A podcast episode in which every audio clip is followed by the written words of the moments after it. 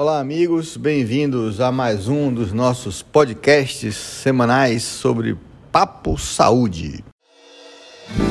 Papo Saúde, com Fábio Vilas Boas.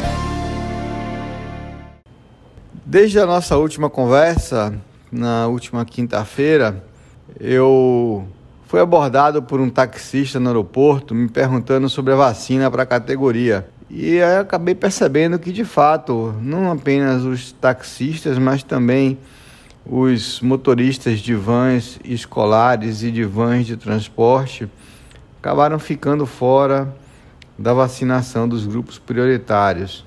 Nós conversamos aqui na CIB e na próxima semana, próxima CIB que nós tivermos, iremos discutir isso e também talvez os motoristas de aplicativo, ver de que forma a gente consegue caracterizar essa atividade profissional, porque é um pouco mais difícil, não tem contrato. Nós estamos preocupados com isso. Na quinta e na sexta-feira fui com o governador Rui Costa ao interior, à região sul da Bahia, Ilhéus e Itabuna.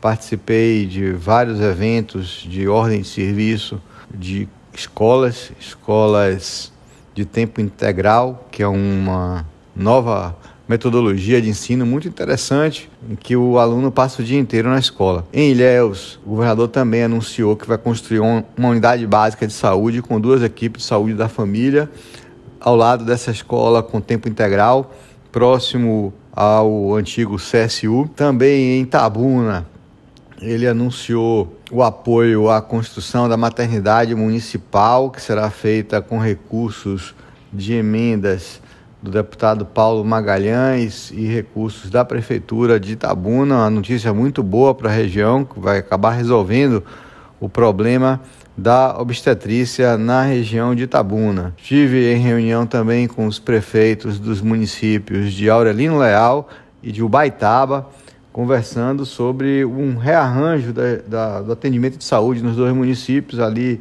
é, são duas cidades separadas por um rio e propondo que um deles focasse mais na obstetrícia e outro mais nas cirurgias e na urgência e emergência. Estamos caminhando para viabilizar isso.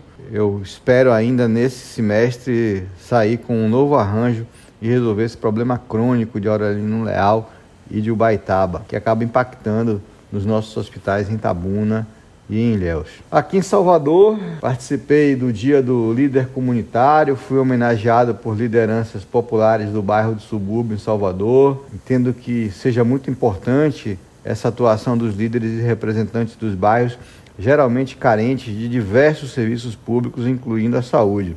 Da nossa parte, o governo do estado vem investindo na capital baiana desde o primeiro dia de gestão na CESAB. Na região do subúrbio, temos duas boas novidades ainda esse mês agora, comecinho de junho, vamos inaugurar a maternidade no antigo hospital João Batista Caribé. Essa é uma maternidade de alta complexidade, com UTI neonatal, vai ajudar a equacionar o problema de parto naquela grande região da capital da Bahia. E vamos também inaugurar a policlínica de escada que já está quase, quase, quase pronta.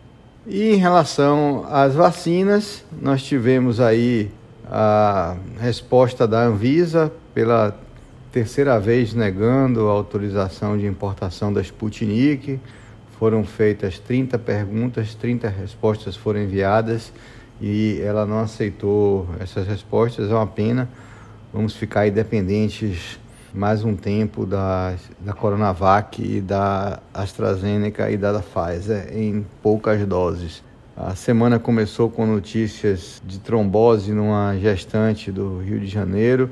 Isso fez com que o Ministério da Saúde suspendesse a vacinação das gestantes, mas graças a Deus nós temos outras oportunidades de vacinais, como a Pfizer e como a Coronavac, para vacinar essas gestantes.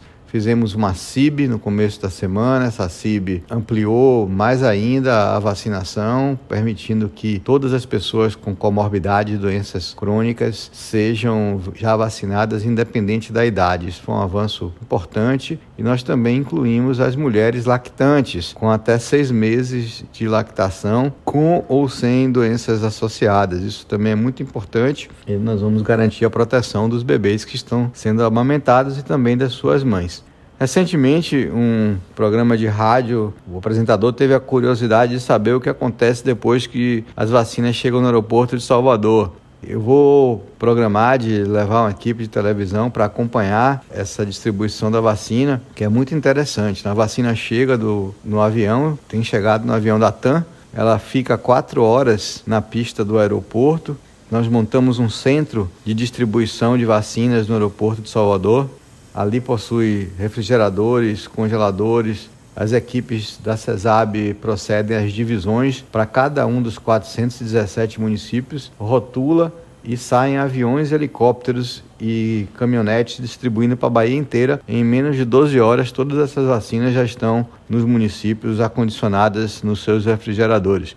Nós temos uma cadeia de frio equipada com máquinas novas, colocamos 30 ultracongeladores de menos 80. Inicialmente vacinamos apenas a capital, agora esta semana ampliamos para a região metropolitana e na próxima remessa de vacina da Pfizer nós iremos distribuir para todo o interior do estado. Então aqui foi Fábio Vilas Boas, cardiologista, secretário estadual da Saúde da Bahia. Papo Saúde, com Fábio Vilas Boas.